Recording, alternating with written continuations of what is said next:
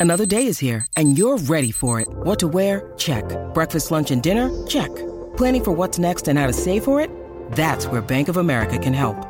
For your financial to-dos, Bank of America has experts ready to help get you closer to your goals. Get started at one of our local financial centers or 24-7 in our mobile banking app. Find a location near you at bankofamerica.com slash talk to us. What would you like the power to do? Mobile banking requires downloading the app and is only available for select devices. Message and data rates may apply. Bank of America and a member FDIC. When you need mealtime inspiration, it's worth shopping Kroger, where you'll find over 30,000 mouthwatering choices that excite your inner foodie. And no matter what tasty choice you make, you'll enjoy our everyday low prices, plus extra ways to save, like digital coupons worth over $600 each week. You can also save up to $1 off per gallon at the pump with fuel points. More savings and more inspiring flavors make shopping Kroger worth it every time. Kroger, fresh for everyone. Fuel restrictions apply. Lucky Land Casino asking people what's the weirdest place you've gotten lucky? Lucky? In line at the deli, I guess? Aha, in my dentist's office. More than once, actually. Do I have to say? Yes, you do. In the car before my kids' PTA meeting. Really? Yes. Excuse me, what's the weirdest place you've gotten lucky? I never win and tell. Well, there you have it. You can get lucky anywhere playing at LuckyLandSlots.com. Play for free right now. Are you feeling lucky? No purchase necessary. Void where prohibited by law. 18 plus. Terms and conditions apply. See website for details.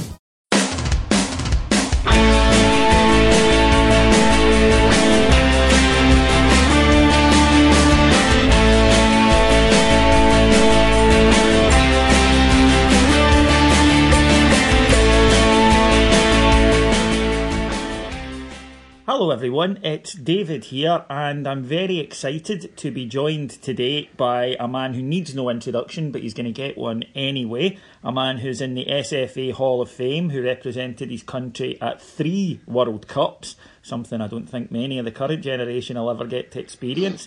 Who then, as a player, won every single domestic trophy in Scotland, but also the European Cup Winners' Cup and the European Super Cup. As a manager, he led Motherwell to their highest place finish of all time. Uh, he then went to Hibs and took them from Division One straight back into the cha- uh, into the Premier League before moving to Rangers, where he had a rather successful spell. We're about to get into, including seven trophies, including a treble, including two unbelievable last day league wins, including a last minute uh, Scottish Cup final victory over Celtic, and taking Rangers to the last 16 of the Champions League, our highest ever finish in that tournament. And that was before he then went to Scotland, taking Scotland within seconds of reaching a major tournament, the closest that they've been in decades, and topping it all off if that wasn't enough, by taking Birmingham into the Premier League and winning them a trophy, the League Cup. Uh, there are other things to talk about, but obviously, as a Rangers podcast, we are here today to discuss that in the main with the man himself, Mr. Alex McLeish. Alex, thank you for joining us today. Great, it's a pleasure, guys. Glad to be on. Now, Thanks for having me. last night, uh, as we record this, we watched uh, Rangers uh, take on Dunfermline in that 6 1 game, that memorable 2003 match. And uh, I must admit, Alex, you uh, you you caused a lot of tension that day. Uh, I, I remember sweating a great deal what, uh, in the stadium. Yeah, well, it was just a phenomenal day uh, all round. And the, the week up, leading up to it, was um, keeping up a, a huge, hugely high tempo um, as, as quick as we could. Uh, getting the ball into good forward areas, getting balls in the box. The more we get in there, the more we felt we had great chances because we we went pretty harem scarum in terms of the front guys. It was almost like four strikers up front, uh, and, and it was a four-two, almost four-two-four. Or we, we did keep keep a hold of Fernando a wee bit, so possibly four-three-three. But uh, the other three three guys were superb uh, in terms of um, front players in, in a world stage. Yeah, Caniggia, De Boer, and Arveladze. The uh, I was watching some of the finishing last night. It was brilliant. But we'll, we'll come to that. Let's go back right to to the start. Christmas two thousand and one. Um, Dick Advocaat announces that he's moving upstairs, and within the week, you were introduced to the fans at Ibrox.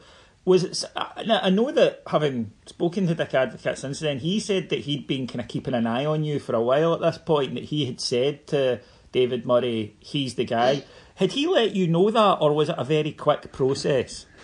It was a very quick uh, process. David, um, uh, you know, Murray was in full agreement with, with Dick, or whether it was David's idea. I don't know. Maybe they, they threw it between each other. And anyway, Dick, um, you know, had said that he, just couldn't get any more out of the players.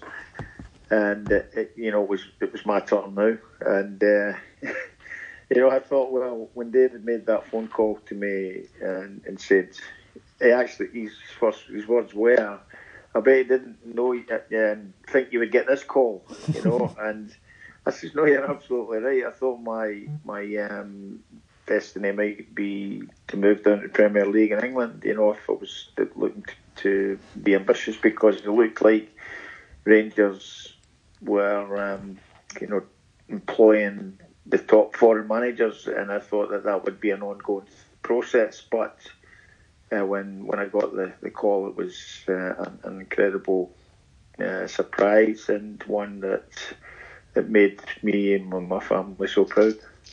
Alex, that, that squad had been through the ringer a wee bit, um, and morale was, was probably very low, I would imagine. So I assume when you came in, you were told that the, the amount of money that was spent in the kind of two years before that, we wouldn't be able to sustain that, that same level. So was it more about man management of good players and, and making some tactical improvements that you thought would help them out too and just kind of get them going again?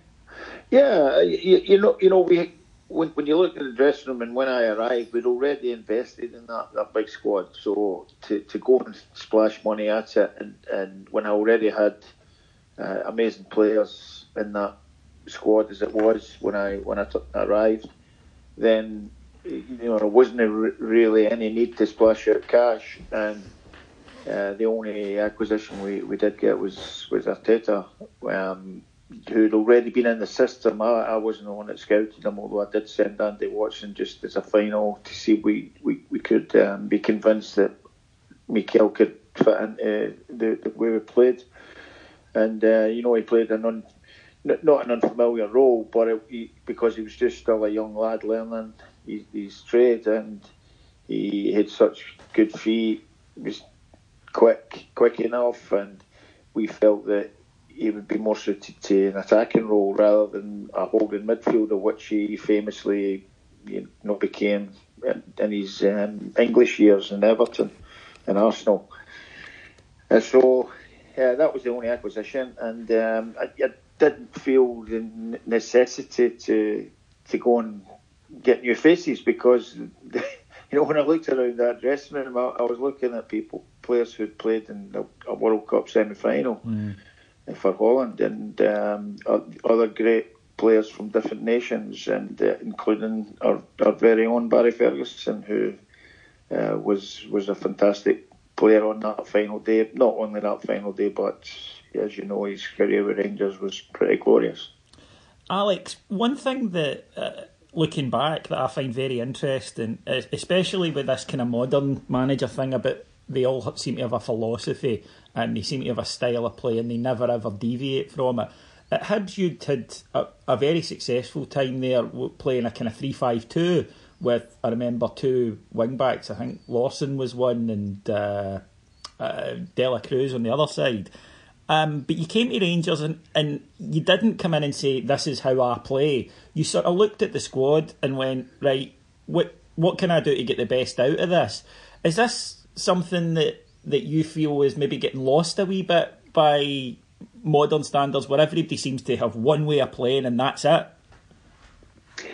Yeah, well, well I mean, I have seen a few a few teams mixing up a wee bit. You know, um, some teams have played the three Man United. I know they're they're they're not the Man United that, that um, they were when Sir Alex was in charge, but they you know, they seem to be coming back a wee bit. But uh, in saying that, you know, they've tried four, four, two, four, three, three, four, uh, three at the back as well, and a lot of a lot of people kind of um, playing it now and again when they, they think that you know you know the tactics call for it. So it is, I think it is um, good to be flexible in terms of uh, changing it around a wee bit, but.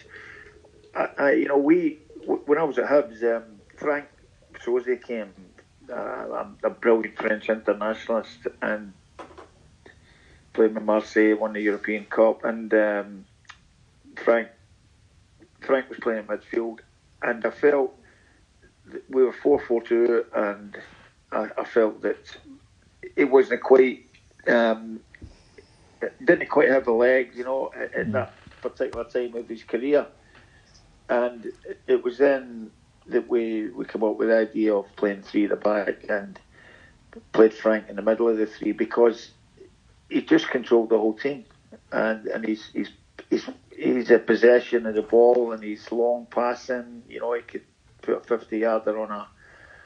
Um, I was going to say a sixpence, but I don't think the listeners will know what a sixpence is.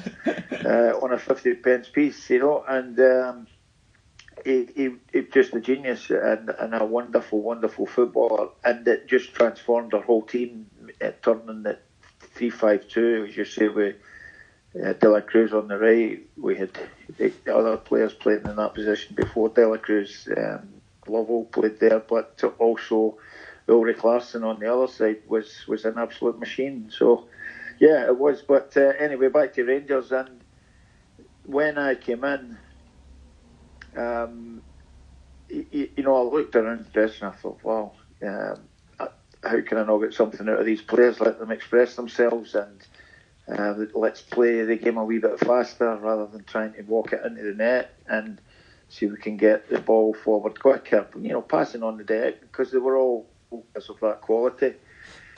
And and if the, the long ball was was effective enough, then you know it's a long it's a long pass. We didn't call it a long ball, and uh, you know you know so there was a, a lot of a, a couple of tactical tweaks we we then also decided that when Celtic were playing three at the back, we decided to go with three up against them. And I thought, well, I've got to take a, a, few risks here. And we we worked very hard with the back four to uh, compensate for that, eh, you know, and get across the pitch very quickly. Forget about the, the wing back away up on the other side. We can always get back out there.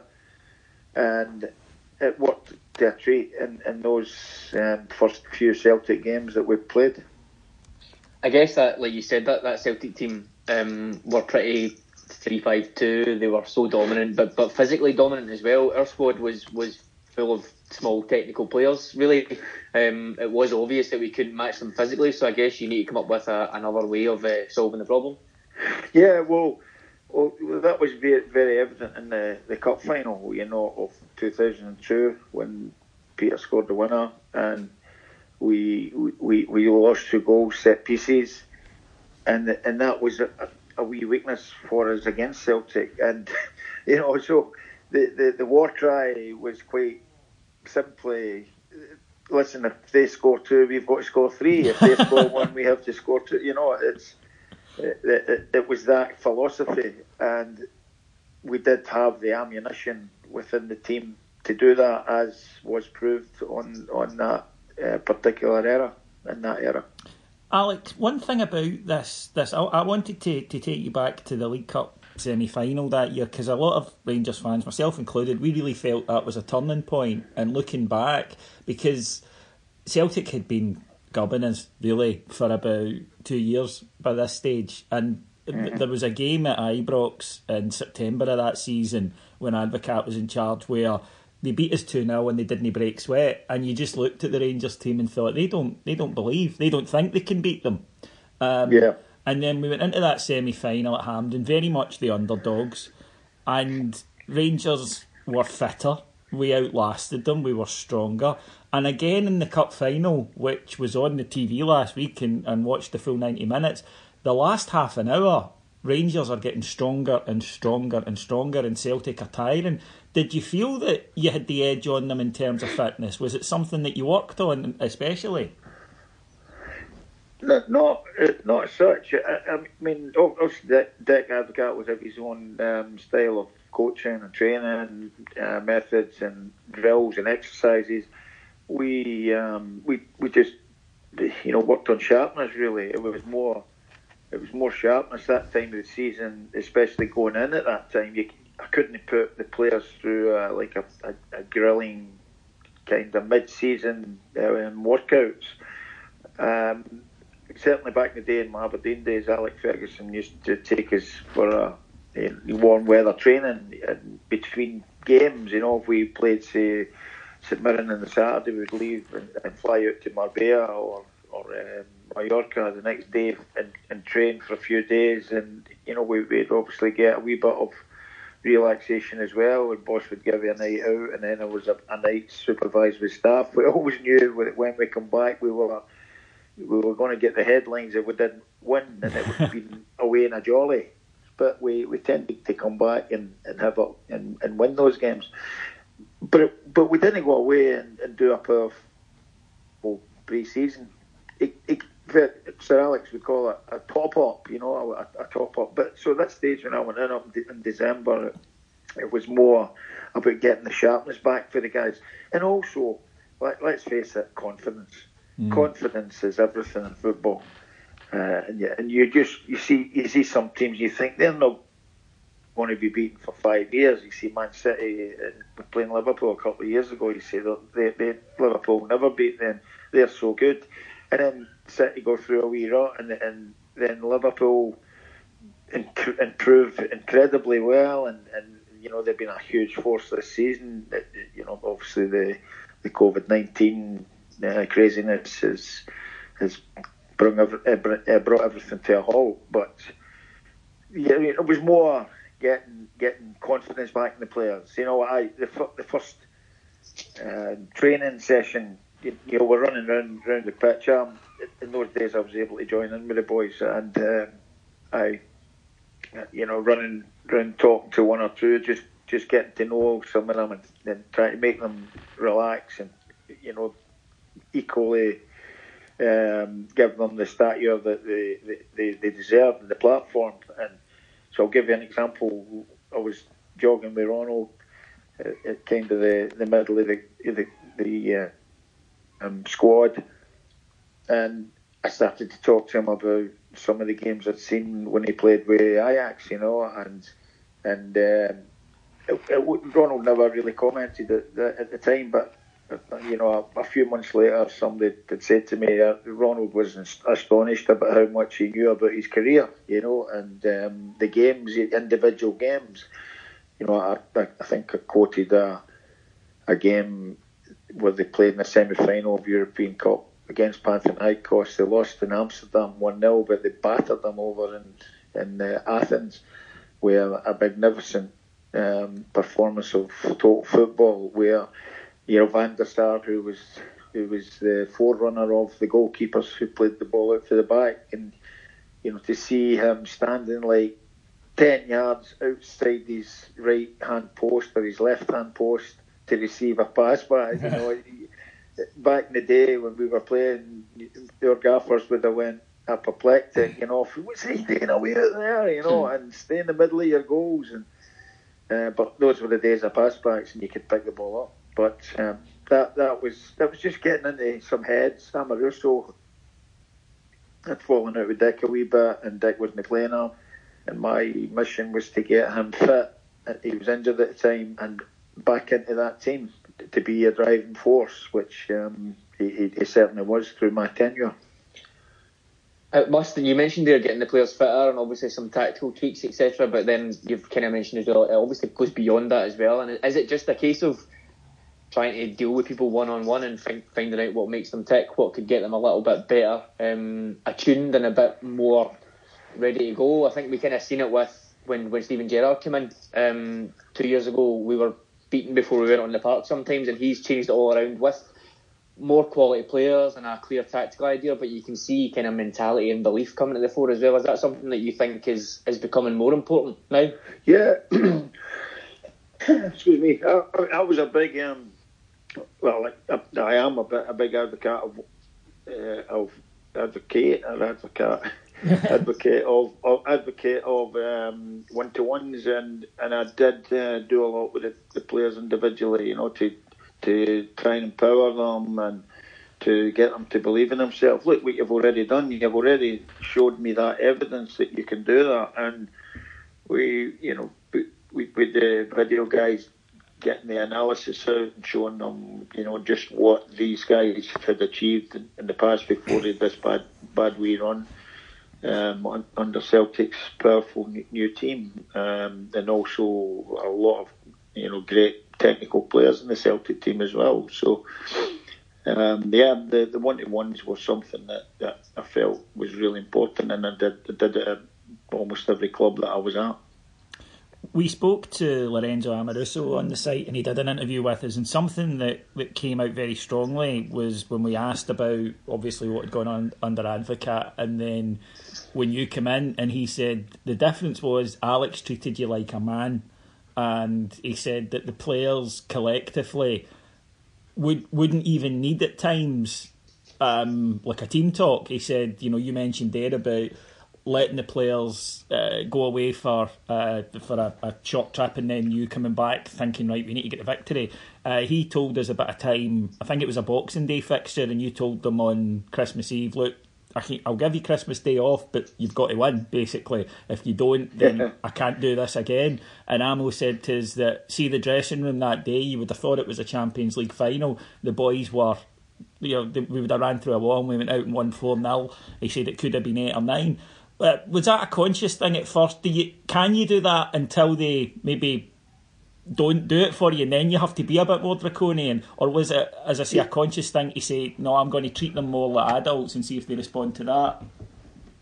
Yeah, well, well that that was really the the whole key in in those decisions, and by and large, in all my managerial jobs, I I um, had that kind of ruling and you know, I said, look, you, you know, I don't want to bring in Christmas Day, and you know, be great if, if if you can enjoy it with your families, but you have to play the game professionally in terms of uh, you know watching intake of alcohol. Shouldn't be any really 24 hours before a game, but you, you can imagine one or two you know, lads having a glass of wine with, with a Christmas dinner and, and their family. So, but needless to say, they they were so professional, and uh, they, they, they, the next day, and and it was a wee bit of a war cry. I would imagine in the dressing room because we used to, we used to do it ourselves. I said when we come back from that summer break, we used to be on the plane on the Friday saying, "Look, we've got a nights out this week, guys. We can't even be going out and Saturday with a hangover. We must win this next game when we we, we play on Saturday, and we we, we flew back on the Thursday." And I don't remember us ever losing a game coming back from the warm winter training. And that was a kind of similarity um, in terms of the Christmas stuff. And and, and um, as Amo said, the whole dressing room were rampant and said, look, you know, he's he's given us this this um, you know kind of decent treatment in mm. terms of treating us all like like adults and making sure that we behave like adults, and they did. And and you know they come back and again I, I can't look back and say we we had a nightmare the, the next day, but um, I certainly the ones that I remember, everything went well. Were there any players that um, you that surprised you in the sense that you maybe had a, a preconceived idea of them either before you joined Rangers or before they they joined in the early years, and then um, once you got working with them, you kind of completely changed your opinion, or you decided they weren't quite what you thought they were. Well, um, Mikey Mols had gone through some some bad mm. Um, mm. a bad period in terms of his his uh, I think it was was it cruciate. He, yeah. went Holland and got it done, uh, and he didn't look the same, Mikey Mols, and there was a couple, of wee things, and I was playing him in the reserves and um, just trying to get him back to to what he was. And there was one little thing triggered in, in me when we played a reserve game at Dumbarton, and Dumbarton counter attacked the reserve team, and um, this Michael Mols ran like chased 50 yards back and recovered the ball. And, you know, it just, it, it made me think, uh, listen, never mind if Michael has lost a, a certain um, sharpness in his movement or his turns, his brilliant turns. He, that, that guy really cares. Look what he's doing for the reserve team. You know, a lot of the guys were going to the reserve team and not, you know, not move a muscle and say, I, can't, I, I shouldn't be playing for the reserves. But I, I felt that, you know, Michael just needed to um, try and get get his mind back to never giving up. And that day, I thought that guy really cares. I'm going to put him in, in the team again.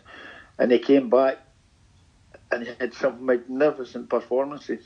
Now, I knew he was already a brilliant player, but just that wee spell, I thought, is Michael, is he done? And uh, it proved to me that day that just just with that gesture of chasing back 50 yards, recovering the ball, and and uh, then you know it wasn't, it wasn't a beautiful skill or anything that I seen. It was just that sheer mentality. He's he's saying to me, "I'll show you," you know. Mm. And then when he came back into the team, he recovered um, a, a, lot of his mobility, and uh, he, you know, he was doing those little Mike, Mikey Mouse turns, you know, the, the fainting to the to the, the left, the fainting to the right, and swiveling on a defender.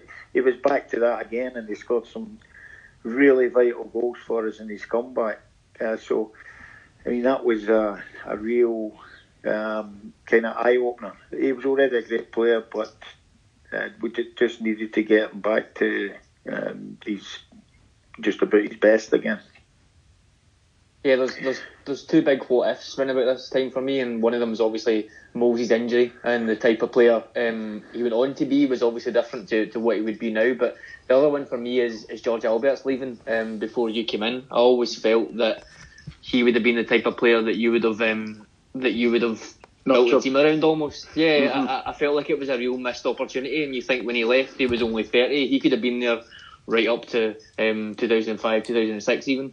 Uh, George, well, George was was a well, he is a legend and uh, in, in that part of Glasgow as well. You know, I knew some when I lived in Bearsden, I knew some of his close friends, and and George just absolutely idolised Rangers. And uh, you know, did he play? I think he played just about one game. I think maybe, or when I was um, was that Rangers. No, he, he left in the summer. Um, he regrets did, it. He wishes he'd hung on us. He that's hate, right. It was, it was my last game. I think it was at Hibs, uh, and he, he scored at Easter Road, and it was one of the last games, and then he left. Yeah, you're right. And uh, but George you know, I had, had to go get get on with what I had, and um, you know, George was would have been a great acquisition, I'm sure, for another year or so. But I, I know how, how much he cares about the club.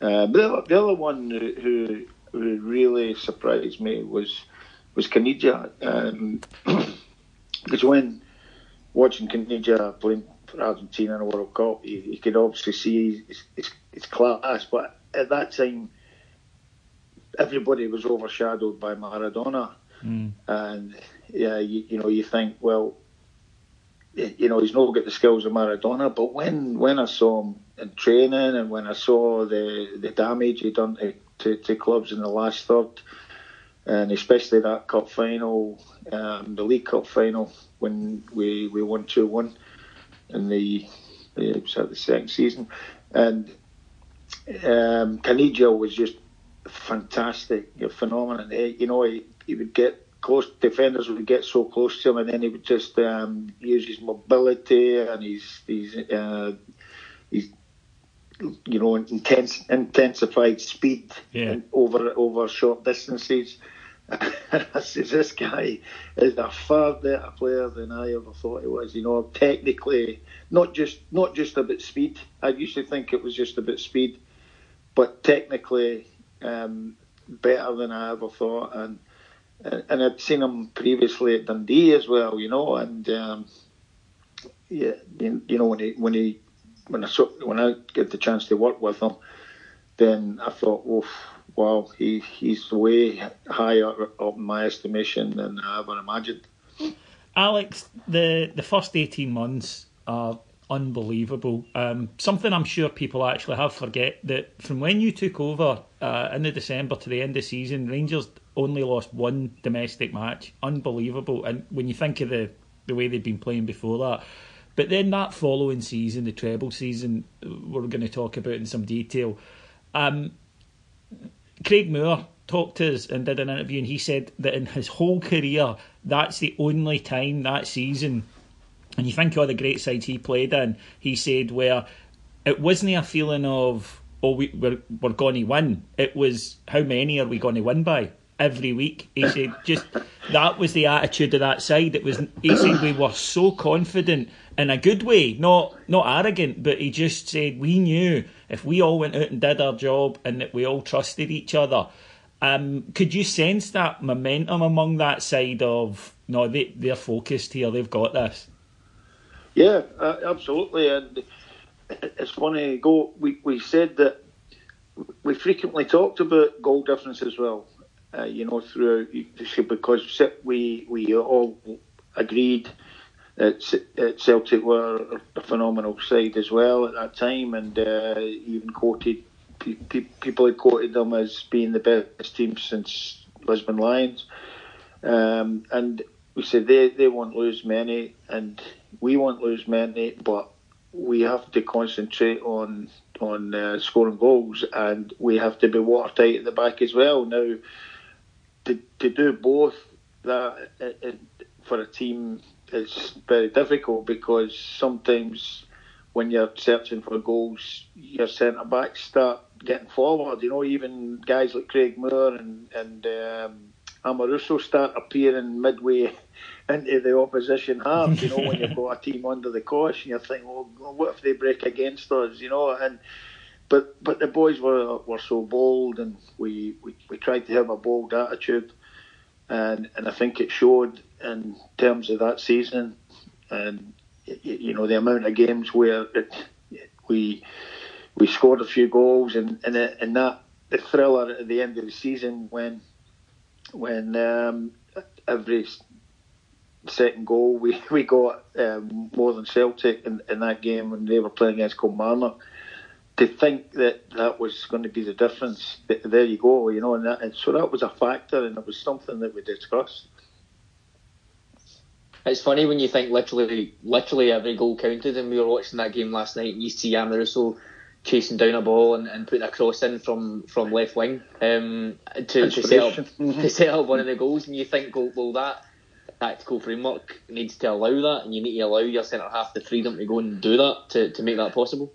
Yeah, you know that that was quite. Um, you know, one of the, the, the phenomena in that game when you see Amoruso running up to the wide area, eh, you know, I, I think it, I, can't remember was it the result of a free kick or a corner anyway or something like that. So we've all been up there, we've all stayed up there in the past and to to try and uh, get a goal.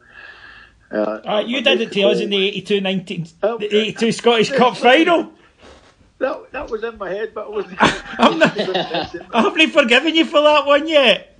uh, well, well, that was uh, had, had uh, inspired at that very moment. And, and, let's be honest, the, the crowd, the crowd, uh, you know, took inspiration for that as well. And mm. you know, Amo knows that if he's going to do something for the team, that he's going to get um, roundly applauded by the fans, and he, he you know, he, these guys thrive on that, and and uh, of course Arveladze's finish was, oh, was just sublime. Yeah. So uh, yes, that was the type of team that we were that season. That was the type of team, uh, type of style that we had to adopt because and, and Celtic had to do it as well. They had to try and score goals, as many goals as they could in in all their games. We we dropped a point in the first see, the first game of the season against Kilmarnock and Celtic won, and then the next day it was is the league over? You know?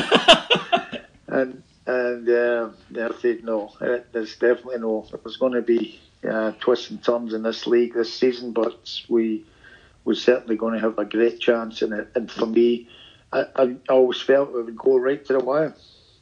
The only disappointment in that season was going out of Europe to Viktoria Žižkov. But looking back, maybe with you know the benefit of hindsight, was that maybe not the worst thing that could have happened that year? well, uh, you know, I, I still look back and think when we approached every game, we want to win every game. Yeah, you know, so it wasn't like a, a relief. But if you at the end of the season, you, you might take it as that because possibly, so likes of Ronald, for instance, Ronald uh, quit the year after with, um, you know, it was too much for his knee and maybe too many games for him in Europe might might have no no allowed us to, to have him to do what he did in the league. Mm. So in the end, yeah, it, it, it, you know, if that's what had to happen, then for us to win that, then of course we take that absolutely. And the, the Žižkov game was was a disappointment, not a, a, a high powered team that um, we lost to, but. Uh, you know, sometimes you get these these upsets in European football, and especially sometimes if the players think, if they go out and think, well, you know, maybe we'll beat this team just by uh, doing doing their own thing and doing it at a lesser pace, and and that was maybe the problem. But in saying that, you know, you just cannot take away the season that they had. Um, think, um, sorry, go on, Adam. Go on. Right, I was going to say just to, to bring it back to, to present um, present time a little bit. Then Rangers have obviously had some excellent results in Europe over the last two seasons and overachieved, I think, both seasons. But um, you kind of wonder, given how the, the two domestic campaigns have went, whether that's had a bit of an impact. You mentioned there it's probably not possible to to manage uh, the Thursday Sunday schedule and, and kind of prioritise one over the other. You kind of have to just go with what game's coming up next, don't you? Yeah, you know, you know, Rangers this season phenomenal um, showing in Europe, and uh, and and I guess the, the biggest disappointment is obviously when they, they they, they beat Celtic, they go away from home and beat Celtic, and then have a, a disappointing run of results again. It was almost like a replica of last season, and uh, you know, dropping points here and there, and Celtic. Uh, continue to win. Uh, that this is, you know, I think everybody thought, probably maybe even Stephen as well, but and, and Big Gary, Gary um, two great friends, and they they would probably have thought, well, you know, we're not going to do what we done last season, but for some reason, no, maybe not just quite strong enough at, at the moment um, mentally, and and possibly, excuse me, possibly one or two um, new acquisitions can help to make the difference, but you, you know that that's been the big disappointment this season if, if you're a Rangers fan. I remember thinking that that summer 2002, um, obviously Tore André Flo left. I think he'd got he got quite a lot of goals the season before. I think it was 25 he managed to get in all competitions. But I remember thinking going into that, that season that we were maybe a little bit light attacking wise and we didn't have that that centre forward that, that we maybe had before. But then we went on to just, just it was a, a fantastic tactic with so much kind of attacking intent. Was it a case that you wanted to? It was quite ahead of its time, I thought. You mentioned it was kind of 4 2 4 4 3 3, but we had the two attacking fullbacks, and then we had one defensive midfielder, I guess, if you want to call it that, but he didn't always play. Sometimes it was Ferguson and Arteta who were naturally more attacking. Was that a kind of thing that you thought from the summer? We want to go with this and we want to have this high energy football, or was it something that just kind of evolved as the season went tactically? no, it, well, we felt we with Arteta, and I had dialogue with Ronald de Boer with, about, about Mikel because Ronald obviously had the Barcelona connection, and uh, he, was, he was telling me about what the coaches thought about Mikel and, and his, his, his quality, his ability. He's he's um, good good passing of the ball. And the the one thing that I said we, we spoke about the coaches now, Andy Watson um, and and Jan Wouters, fantastic coaches, and, and um, great to have them by my side. We we felt well. He's not going to be able to usurp Barry Ferguson. But Barry is, is was alone in that position as, as the most outstanding yeah, player, not only the club, but I would have said in the league in that position. which uh, Mikel went on to have a, have a great career, uh, playing more more of a holding role. Barry liked to get forward, but he also could do do both, getting back as well. Um, Mikel um, likewise learned how to, to, to, do those things late later in his career. But we we we thought about the dynamic and said that he's, he's quick, he's he's very quick with the ball, he's got good feet.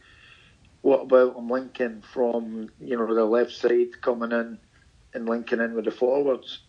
And uh, you know what the treat for us.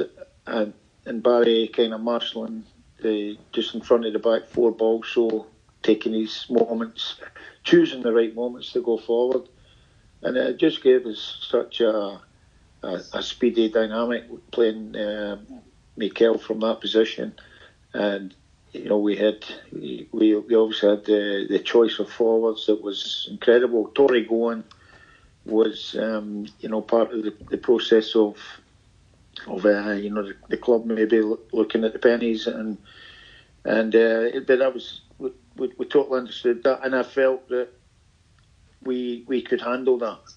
And, and discussing with David and Martin Bain that I could definitely I definitely felt that we had the power and the players quality to continue to score goals and I think Barry had a barrel of goals that season. And Ronald de Boer, we instead of playing him at number ten, we, we played him at number nine, which um, put the fear of, of God into the opposition players and defenders. Uh, so yeah, that that was we we we made the our minds up not to play Mikel in that um, kind of short the, the, the just in front of the back four, but to play in a more dynamic attacking role.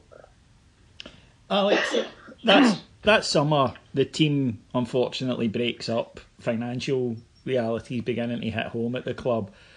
I have to ask, you, you've won five trophies out of five. You're playing this great football.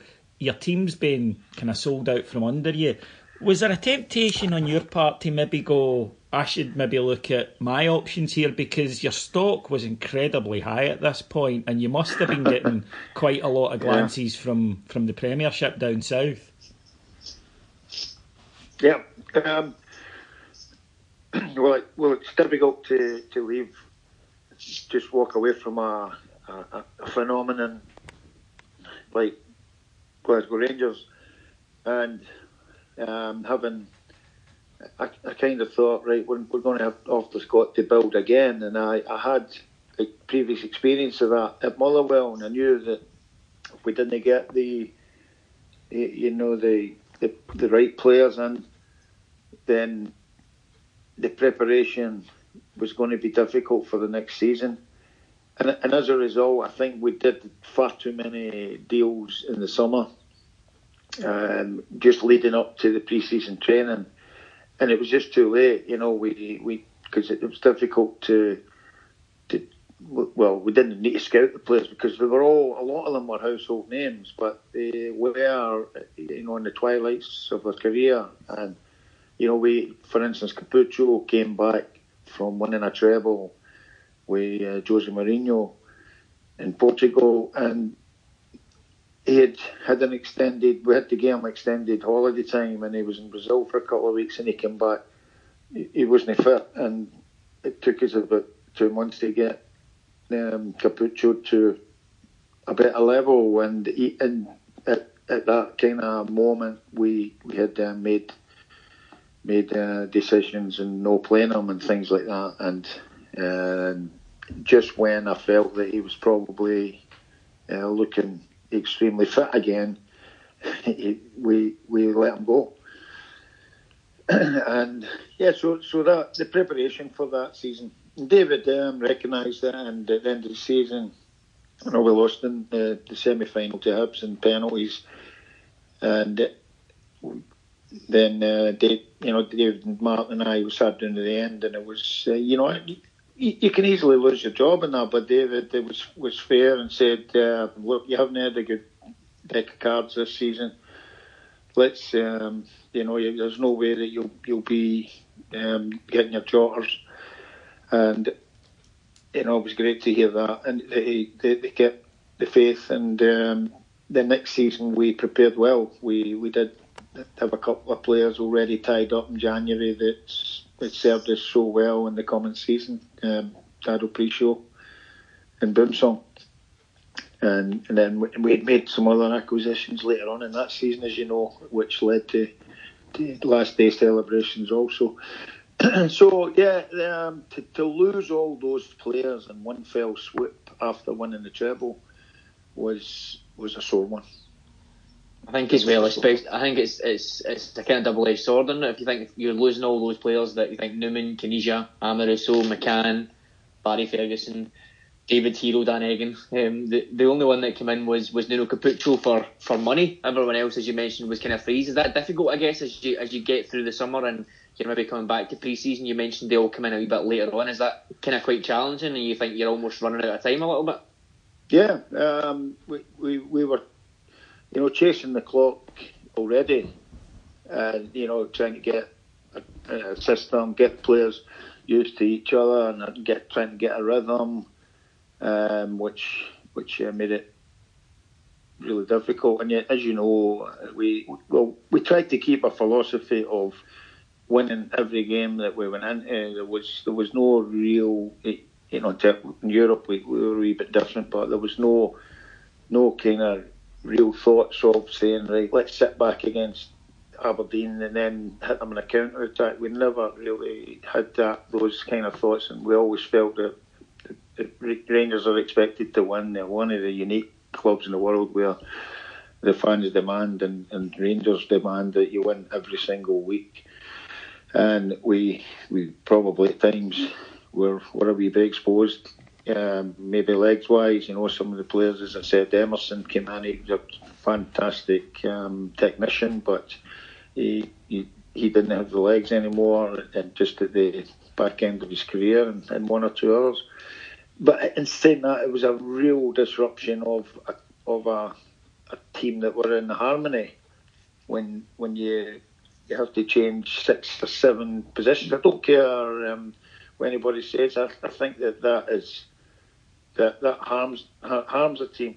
If I go back to the year that, that I coached the Birmingham, managed the Birmingham, we played in the Carling Cup and we played some smaller teams in the opening rounds, and I said, right, it's a chance to uh, spread the squad about, and I brought made seven or eight changes and you're looking. I'm actually looking at the team on paper. I'm saying it's a great team. Actually, it's a great team. But but then you, you go on and you struggle. We struggled, you know, and, and won the game in penalties at, at Birmingham, and you know we struggled in one or two of the other ties when I keep kept changing the team, and and uh, it's because you don't have that rhythm.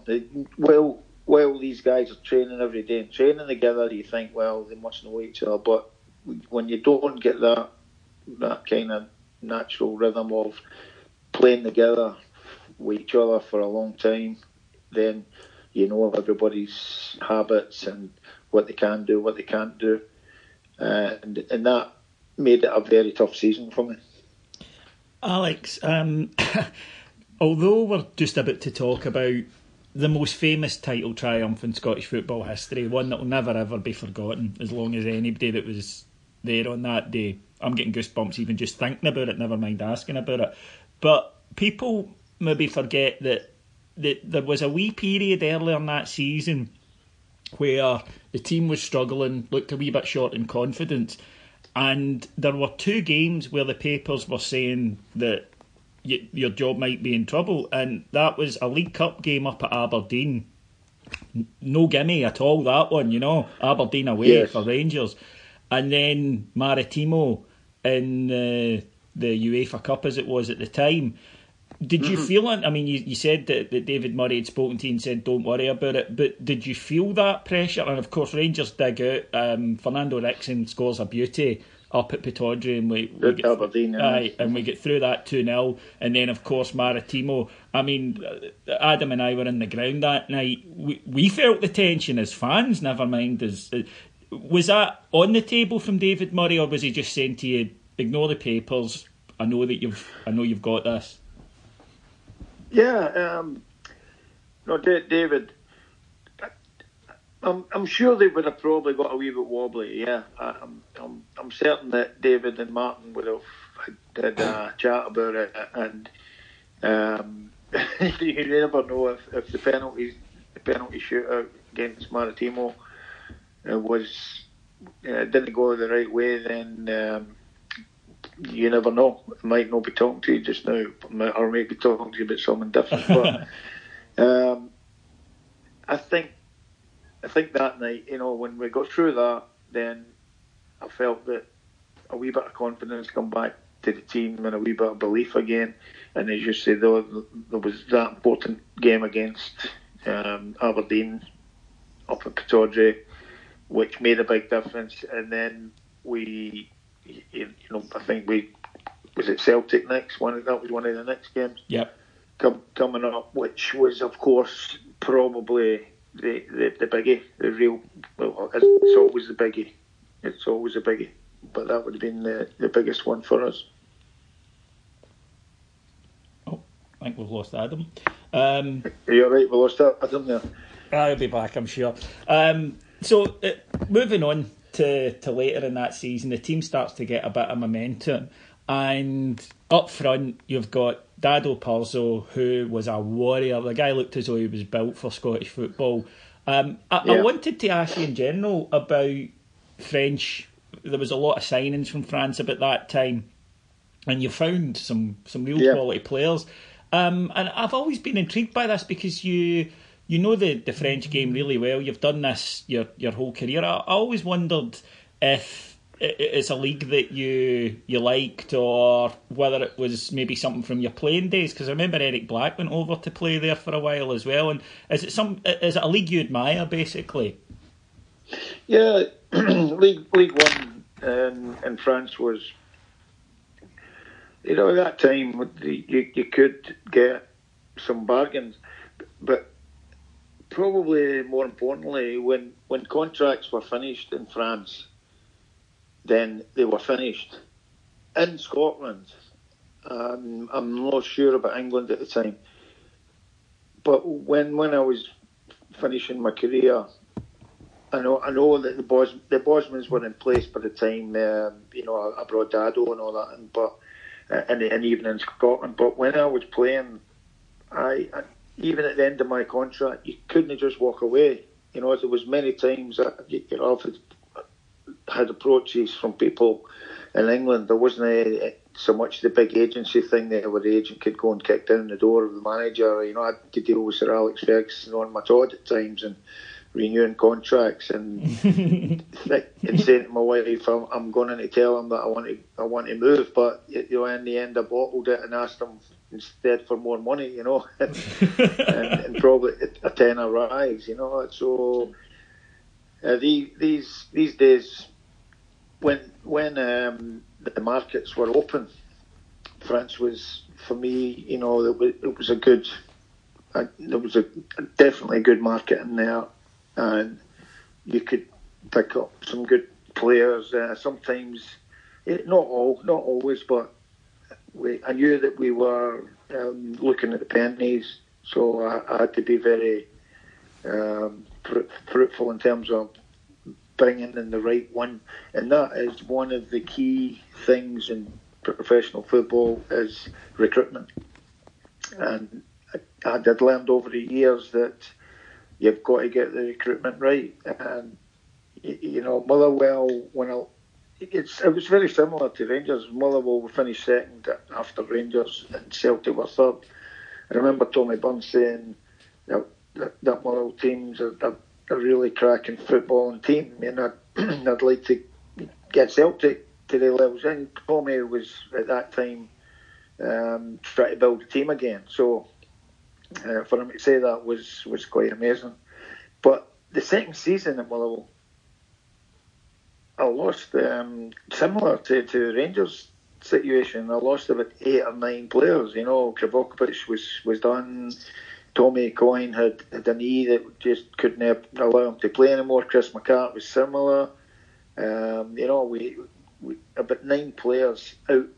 Paul Lambert left, and he was one of the first to leave on a, a Bosman, and Rob McKinnon as well. So decimated the, the core of the team. And um, I tried to replace Tommy Coyne with a guy who I thought had his great movement and looked as if he, he you know, he, he could have the same kind of traits as Tommy Coyne, but he was only a young guy and didn't have all the answers yet. Then when you see him in the team and it's not quite the Tommy Coyne that you thought it was, that's when I learned all about recruitment, and that's when I, you know, I felt that the, the year before when we bought all those, not bought all those players, but took all those players in the summer free transfers, and had a miserable season. That the next season we prepared in advance, and that was the key. So see, see that. Yeah, I was going to say so. Prso and, and Boumsong. Then how how much how much far in advance is that? Because Prso had was runner up in the Champions League with Monaco, um, and Boumsong was the next big French star. Was that a big challenge then? I guess to, to get them over the line and come to Rangers. It was. Uh, it was. Um, around about January, Adam. So it was the previous January. I went across to Monaco to see uh, Dado playing for the French team against Real Madrid the I don't know if it was the semi-finals or the quarter-finals, but Dado absolutely battered the Real Madrid defence to pieces, and to know that this guy was wanting to come with all his heart to play for Rangers was I thought, oh God, I just hope nobody's looking here. You know, I hope that nobody Milan or something don't come in here. And but he was intent on coming to Rangers, and Boumsong, we we also um, got him through Auxerre, and we knew that he was uh, a French international and one a star for the future. And he, he, he was so quick and uh, strong that, uh, that again he, we did a, we did the deal in January. We did it well in advance of him coming in the summer. I'm sure it, I'm sure it was in about January, and we obviously you know we only held on to Boumsong for for half a season, but uh, he, him and Dado were two giants to, to come to Rangers at that particular time and transform the team that 2005 window there you mentioned, obviously that, that amount of money coming in for Boumsong um, after he's only been there four months, I guess sometimes you just need to hold your hand up and say it's it's good business. But um, it is a huge offer, but I guess it definitely cushions the blow when you can go out and bring in guys like Batteris, Kyrgiakos, Barry Ferguson coming back, and, and Thomas Buffel with the money. Obviously, it's sad to see someone go after only four months, but I think that cushions the blow a wee bit. yeah, well, well Alex, as you know, Alex, you, sorry, you... Alex, I've got to ask you though. Did you um, go into David Murray when the Boumsong deal went and say, "I want the money this time"? Right, come on. yeah, well, well, when we spoke about it, he said, "Alex, listen, we can't refuse that money at, at this particular time in, in, the club's finances." And I, I said, "No, Chairman, I've never ever." Um, been against doing anything. I've, I've always backed back the club in terms of um, where they have to be, and uh, you know, you know, and I've, I've just got to go on with it and, and still try and keep a winning team. But I, I do need a wee bit of help, and he, you know, he, he says, "Oh no, there'll definitely be the money's available available to you to strengthen the team." Now, as you know, that sometimes selling a player, one player, and bringing in five or six players uh, to replace him and still save some money into the bargain is sometimes doesn't work. And most of the times doesn't work if you're selling a marquee player. And uh, if I can give you an example of uh, Gareth Bale when he left Spurs, that's right, yeah, for eighty million, then you know, Pochettino or was Pochettino, I think, was it the sold Bale?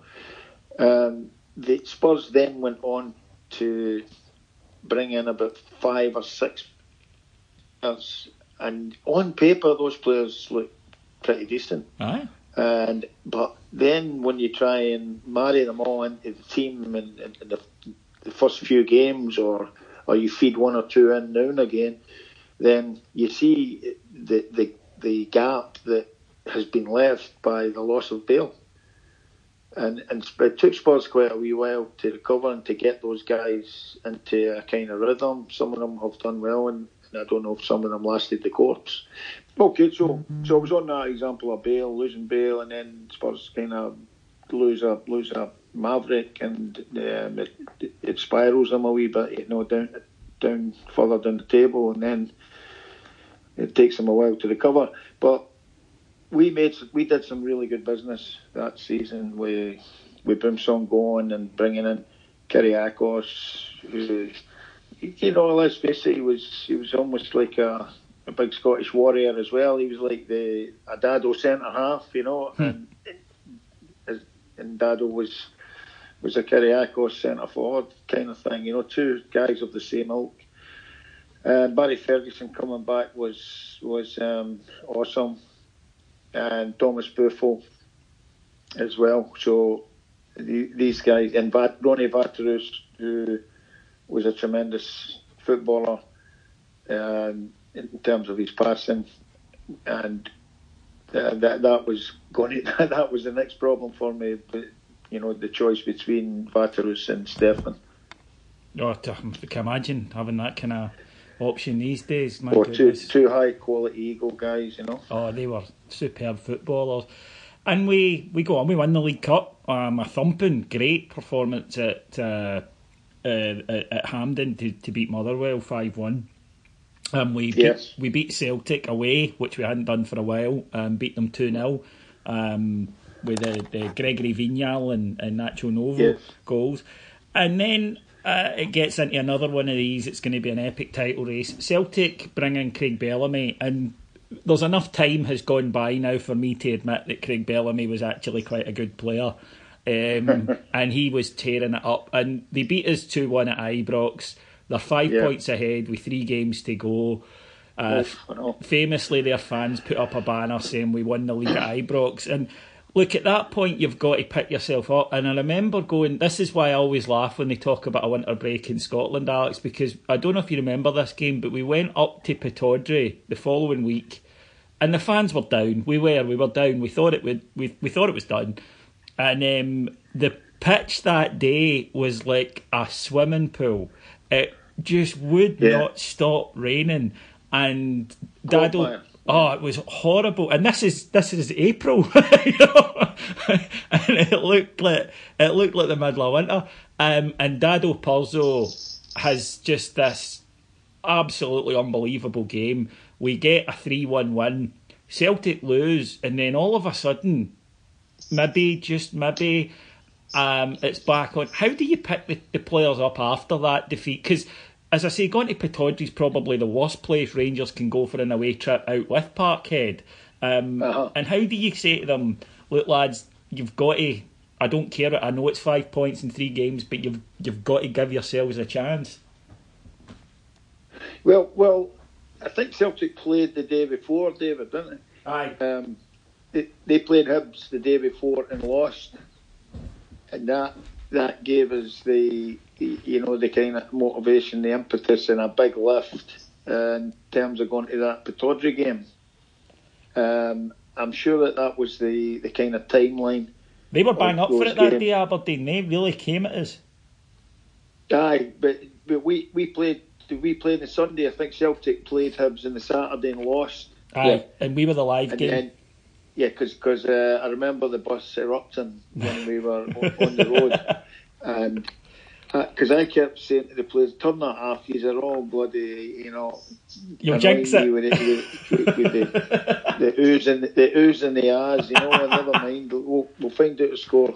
But they kept it on and then they, they erupted when, when Hibs had won the game. And so that took us, if we won at Aberdeen, back to two points, uh, which um, we went up there, as you said, there was a quagmire, big, big Dado ploughed through the Aberdeen defence as if they weren't there, and, uh, and you know it was a it was a brilliant victory in terms of our morale again, you know. And, and we we back to Glasgow with the three points, and we were only within two now. I remember that Aberdeen game. I was actually at that one, and it was that's the one where Prso was sliding through the rain, wasn't it, in front of the it was. in front of the Rangers fans? Yeah.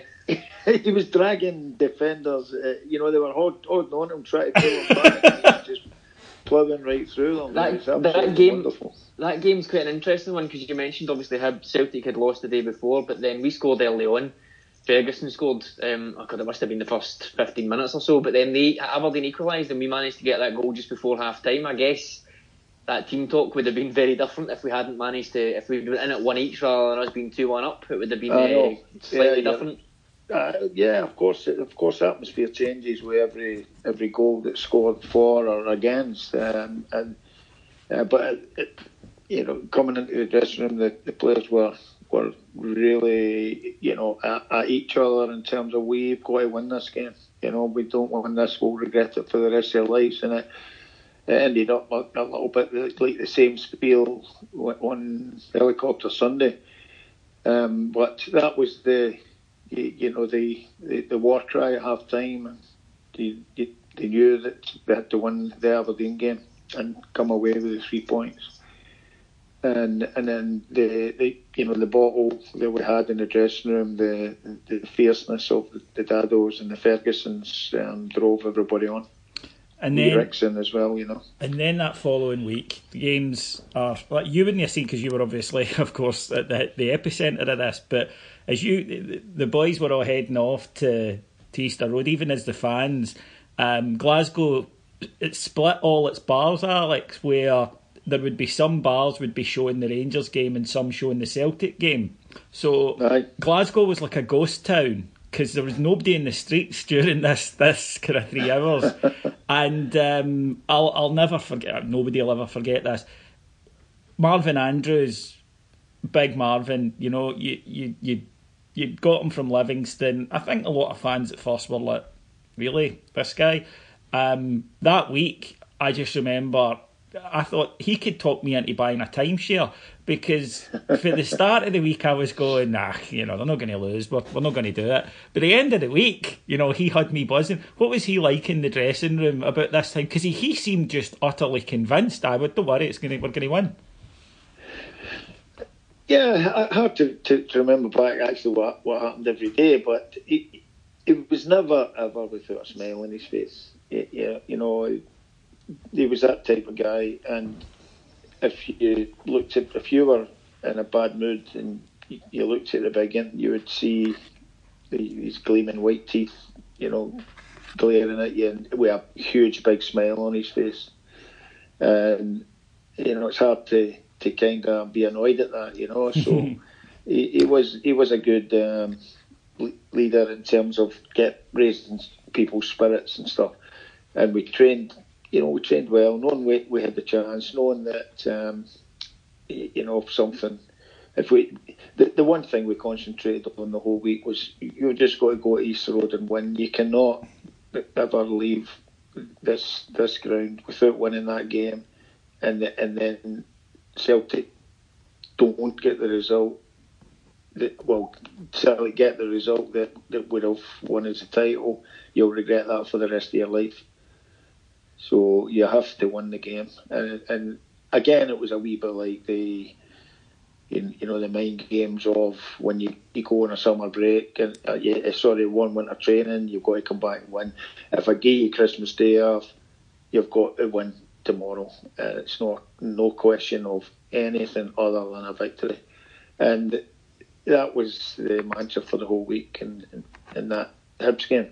We knew Hibs were in the verge of Europe so we did have a feeling that if we, we, we could get ahead, then you know Hibs might might be uh, afraid of losing their goals, and they might shut up. They might try and you know stay back. So they were a bit tentative to, in the beginning, or, or, and as you know, we we had to go at them the whole game, and then as you saw at the end, where after the uh, goal, Buffos little run at the, the defence. And, um, you know, after that, it was Hibs just could not come out beyond no, the 18 yard line. And the sad. only thing that was worrying me was was Big Big Marvin, you know, the him that said everything will be okay. He, he kept trying to run out of defence with the ball. you know, it wasn't his forte. It definitely wasn't his forte. And I said, "Where are you going, Marvin?" He says, "Oh, but the coach there, standing 50 yards behind us, so I must drive with the ball." and I says, "Biggin, stay back." And him and Kyrgiakos were playing keep ball. And, That's right. Uh, Uh, it was just- the most tense. Kenny Clark said to me one time, he said Barry Ferguson come up to him when there was five minutes left and he said, blow the whistle, this is boring.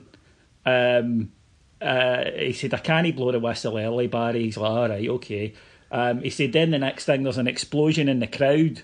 He says, and Barry runs up to me and goes, how long's left? And he went, ah, it's no boring now, is it, Barry? what Well, was, what was well, it like when that moment happened?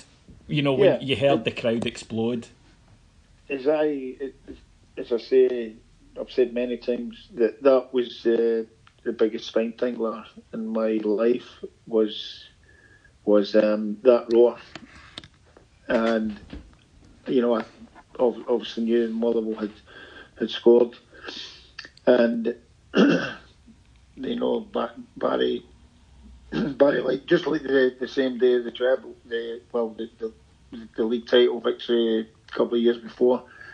Barry shouting off the park, "What's happening? What's happening?"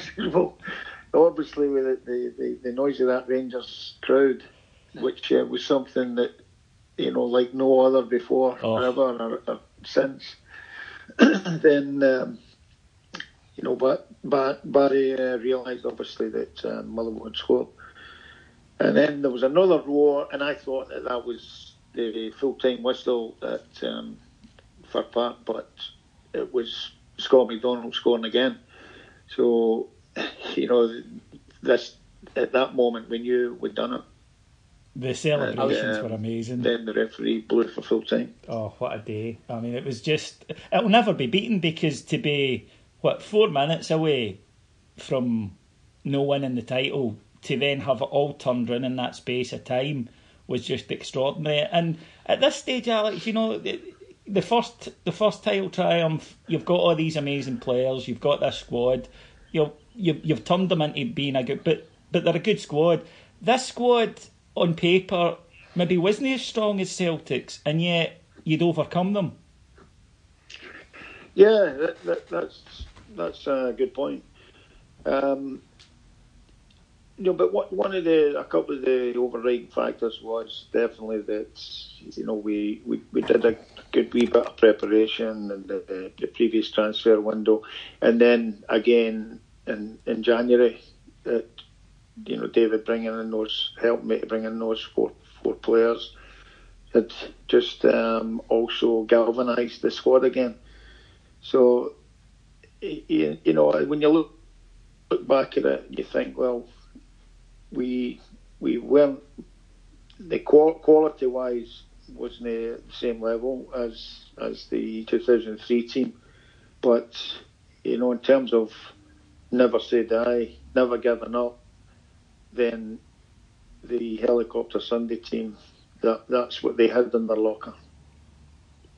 I never. Um, I was at the game, and I, I was probably the same as you when that second draw came up from the stand. I thought that was one each. I didn't actually find out um, for about two hours that it was two one. It was completely. It was so surreal sitting in the stand and, and hearing the noise. Um, and also, you mentioned our game wasn't exactly frantic at this point. Hibs were quite happy, so it's almost like you're you're you're kind of wanting to watch another game. It was such a pressurised situation, but at the same time, quite surreal sitting there watching kind of a bit of a non-event going on in the park at the same time.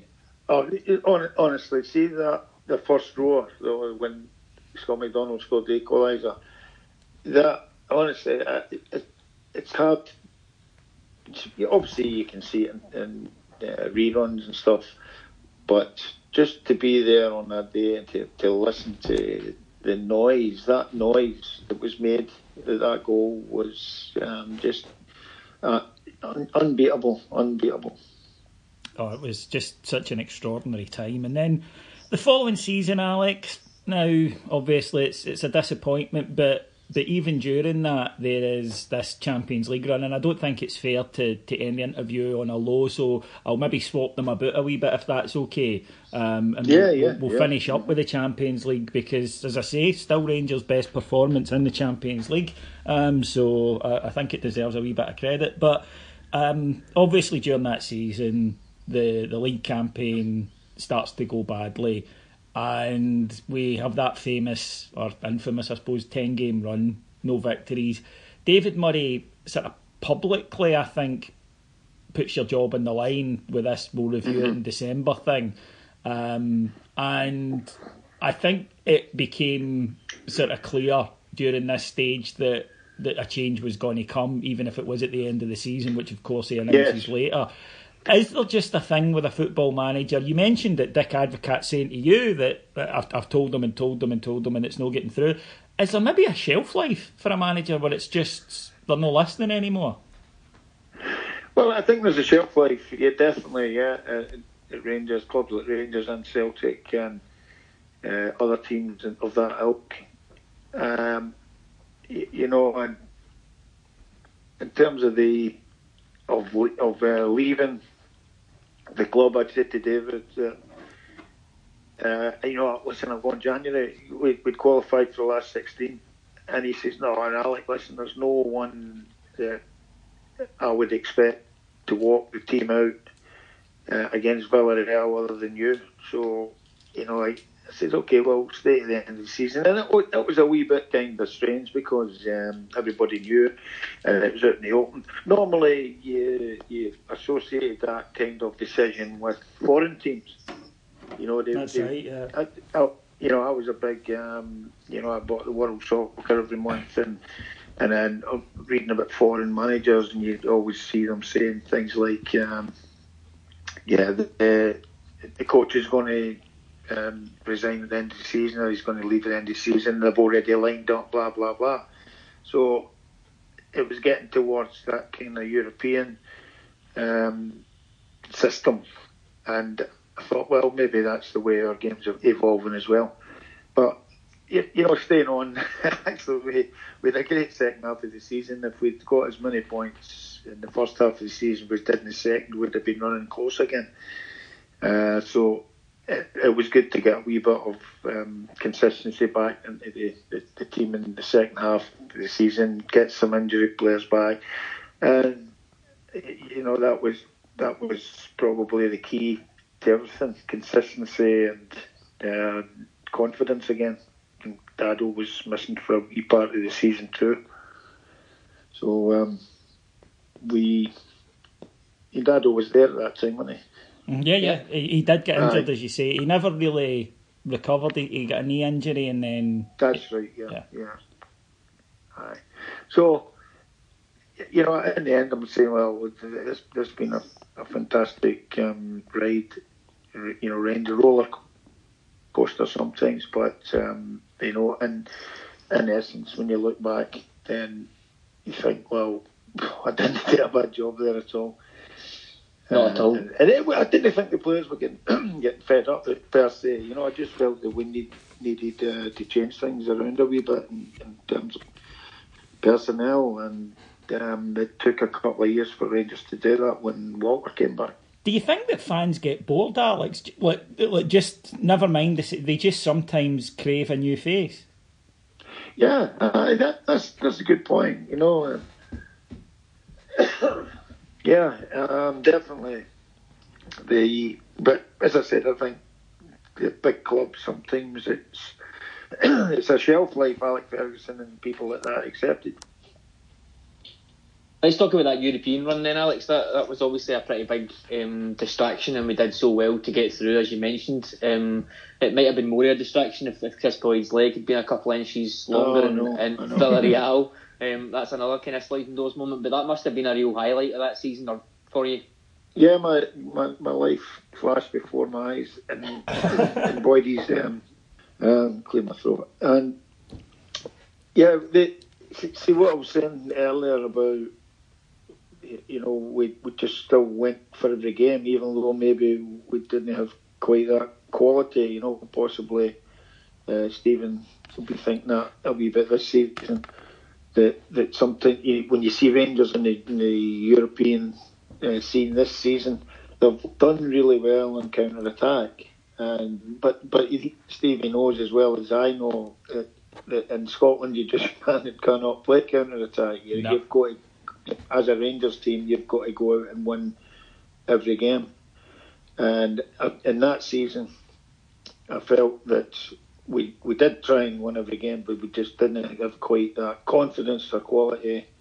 Um, there, there, was some younger guys in the in the team at the time and learning their trade, but uh, you know the the one thing that we did do was in Europe we were pretty tactical and didn't play necessarily to win games, um, but made sure that we stifled the opposition and we would grab our chance, i.e., the game in Porto. And, you know, in, Inter Milan as well at Ibrox, we, we, we, we, I wouldn't say we defended in that game, but we it was more um, a very organised structure to allow us to, you know, get the result that we needed. And, and that's the Champions League kind of, for me, came across more as tactical and and um, rather than, than what we did in the league with, with maybe a weakened squad.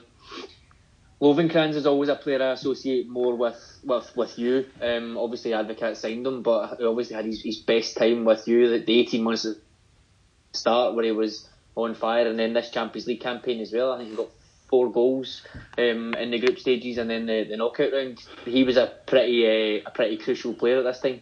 Well, yeah, you, you, you see what Peter had done before in, in, in, games before the the two goals in the cup final, 2002, and what he'd done since, and he he was a reluctant conscript when you asked him to play in the wing. You know, he, he just wanted to play through the middle all the time, and when when you think about it, the goals he scored for us, the important goals he scored, he, he did get a lot of them through the middle and, and playing in, you know, in an inside forward kind of area, you know, coming in from the wide and playing inside, uh, you know, a bit like the the modern day 4-3-3s, the, the wingers come in and play with the centre forward. Peter ended up drifting in there quite a lot, rather than giving the ball. You know, at first when I first saw Peter and I first started working with him, I thought, right, he's got some speed. He's just a guy. He's a winger. Give him the ball and tell him to run at the defender. You know, but he was there was much more to him than that. Alex, we worked out one time, um, believe it or not, the greatest pound for pound signing in Rangers history. And it might surprise you to know that you made it. Um, it was 400 grand to Dundee for Nacho Novo. And nobody's going to say that Nacho was the best player Rangers have ever had, but he scored twice to take us into the Champions League. So what's that, 20 million? He scored the winning goal in a Scottish Cup final. He got eight against Celtic. Um, he got the goal in Florence to take us to the UEFA Cup final. Uh, what was it like to work with him? when you say all that, God, for four hundred grand, no bad, eh? Money. yeah, no, listen, he was he was a he's a trippy little guy, and he's got the you know the pigeon English, and and, and you know t- talking to him, and he, he well he's so Rangers orientated. It's not true, yeah. isn't it? You know when you you speak to him and um, you know meet, having met him a few times when we were getting in and out to see Fernando in hospital. Uh, God rest his soul. Uh, we we Nacho and I had gone through the times together, you know, with the, the, the history, and he is such a fervent Rangers fan. And so that, as you said, that is some piece of business. yeah, yeah, absolutely, fantastic. And uh, you know, when you think of the, we get Dado for nothing, we get uh, Boumsong for nothing, make eight million out of him, and uh, you know, there's a lot of really good acquisitions over the years. Walter then went on and brought Jelavic, people like that, Steven Davis, and mm. to, to, get an incredible team going too. So, so that's the key. Recruitment is the key. And especially especially the, how much these guys crave playing for Rangers. Novo got the helicopter Sunday goal as well, which was missing that list in this. well, ridiculous amount, yeah. I was, I was thinking there was something glaringly no. missing there. It's, yeah. it's no bad.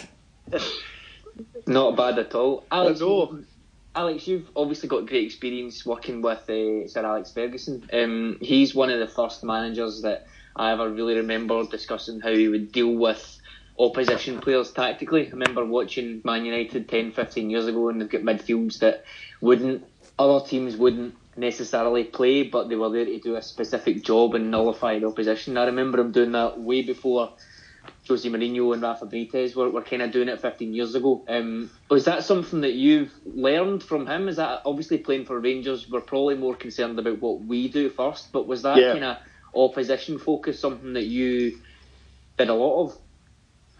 Yeah, oh, no, it wasn't. We, we never ever disrespected opposition, no matter who it was. But we, we, we, we were always confident, especially when you have a certain um, amount of players in your team. That, for instance, you know, the, the, the 2003 title winning team, you know that you're going to win more than you're going to lose, if if at all and that was how confident we were with the, these guys. You know, at your beck and call. Uh, you know, when you mentioned Sir Alex, yeah, obviously there was there was a lot of, of learn from him. Uh, midfields, even he even experimented with three at the back uh, once when, and then Willoughby um, said, "Well, listen, I, I can't do that." you know, so you, you, get your your senior players uh, having a say as well. But uh, you know, if I, if I um, give you an example of, well, I, we spoke about the French League One. I went to see Gerard Houllier when, I was at Rangers at the time. I was before that, but Gerard kindly invited me to to watch Lyon training for a week. And at that time, they were they were winning the French league. You know, I think they won three in a row with, with Gerard. And um, chatting with him over lunch, and he said, and I said to him, you know, do you do you get nervous, Midog? Do you, do you still feel the, you know, the feelings you get in your stomach? And you know, I because I, I, get them, and he said, yeah, everybody gets them. He said, and I, I remember Sir Alex as well, even in the Pittodrie dressing room, and you know, going through the toilet just always one minute before we went out for for the game, you know, to clear his throat and stuff like that. Um, and Gerard, when asking him that, I said, Are you nervous? He says, Look, Alec, he said, You are nervous always. He said, But less so when you can look out on that pitch and trust those guys you see on the pitch. Now he was he was looking at Juninho and all these guys, you know, so top top top players. And at the time, I was looking at the De Boers and the Fergusons, and, and so you know, total trust in these guys. And and then sometimes, you know, you, you when you're, you're maybe inherited uh, some players, or you've you've um, brought some that are not quite the right fit. Then and that's when you realise that the recruitment thing is is absolutely vital in football.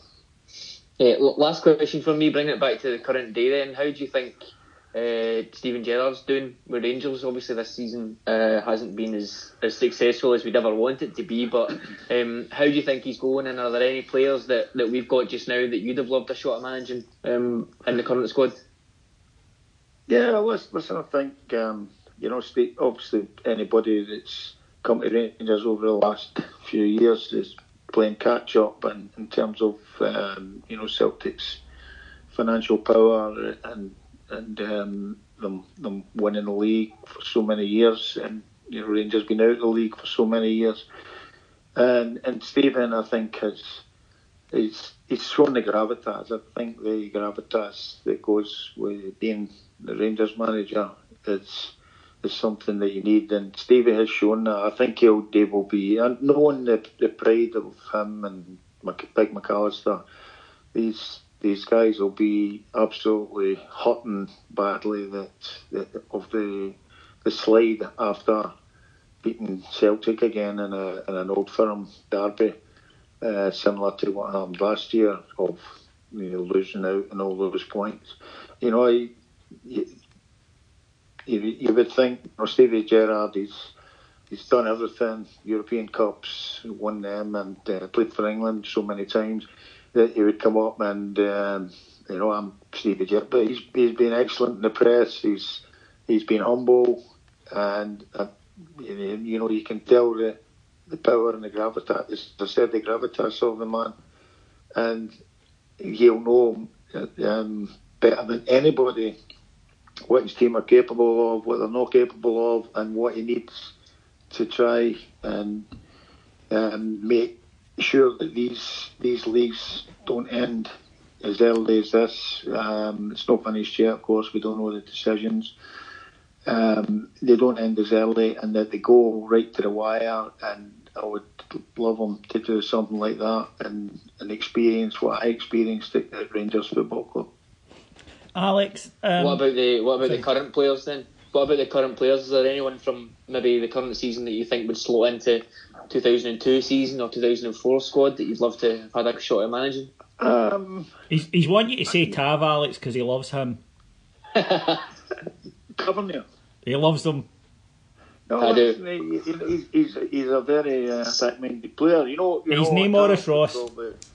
Tav would probably have done done um, well in, in uh, my Hibs team in that at the back. You know, with it, playing one of the wing back roles. So he's he's very accomplished um, in, in a, as an attacking fullback, a modern day fullback, no doubt about it. And yeah, he's, he's a very decent player. You know, he's he, we, we had um, you know Ricksen ahead his time, Arthur Numan ahead of their times. You know these these swashbuckling fullbacks, and Tavernier's one of those as well. Um, would he get into the, would he have got into my team in that day, those particular years? Uh, I'd say no. Told you. Um, I'd say no. But but it may have good a good rubber dub dub.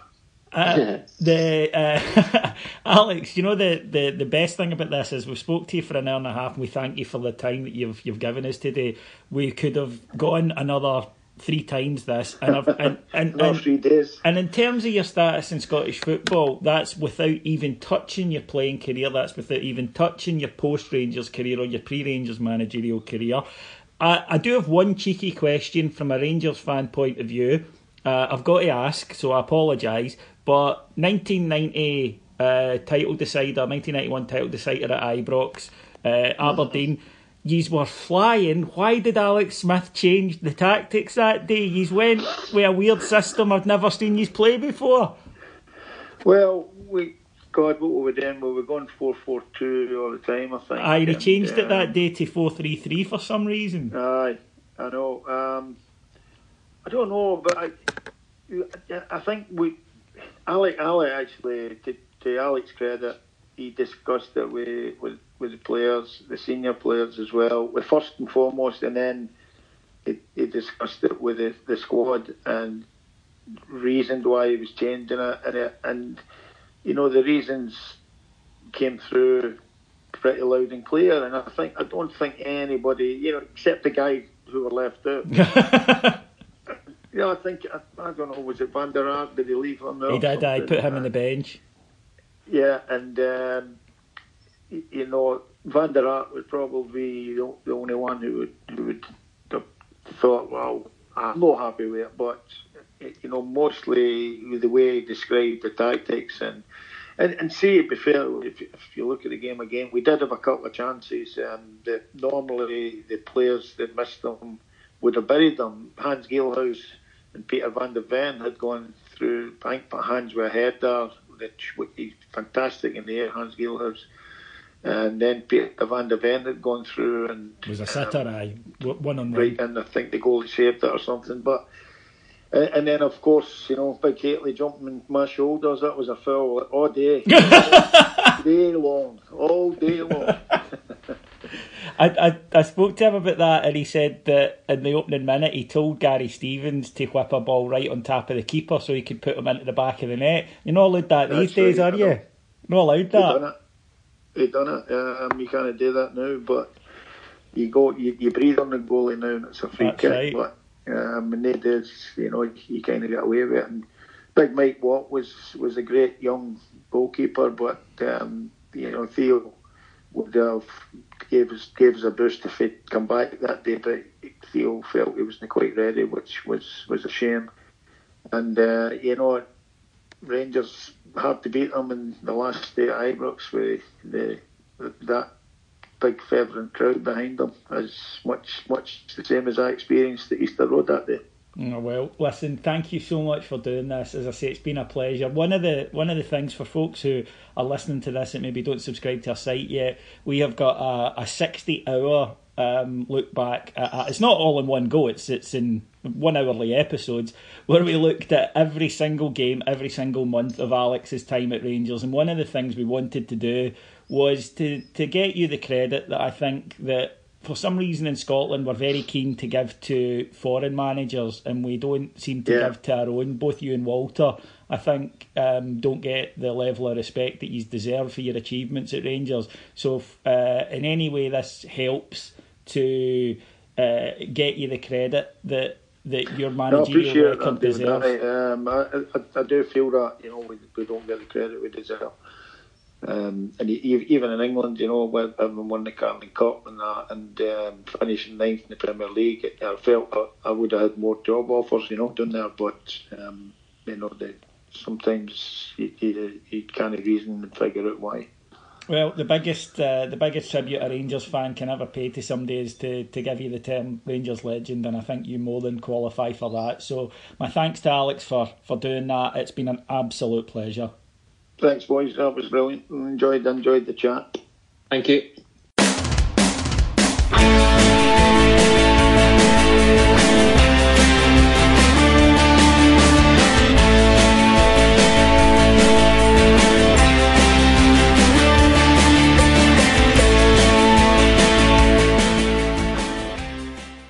If you enjoyed today's show, why not check out our Patreon site? For as little as the price of a matchday programme a month, you'll get access to loads of Gers content, including daily updates, tactical analysis, previews, and post match shows, plus an amazing archive covering all things Rangers, including stepping back in time to discuss particular games, managerial reviews, interviews with Ibrox legends, watch alongs, and the odd bit of stuff and nonsense too. Please head over to patreon.com forward slash heart and hand and join thousands of bears on the best value podcast on the world's most successful club. Sports Social Podcast Network. Judy was boring. Hello. Then Judy discovered ChumbaCasino.com. It's my little escape. Now Judy's the life of the party. Oh, baby, Mama's bringing home the bacon. Whoa, take it easy, Judy. The Chumba life is for everybody. So go to ChumbaCasino.com and play over 100 casino style games. Join today and play for free for your chance to redeem some serious prizes. ChumbaCasino.com. No purchase necessary. Void where prohibited by law. 18 plus terms and conditions apply. See website for details.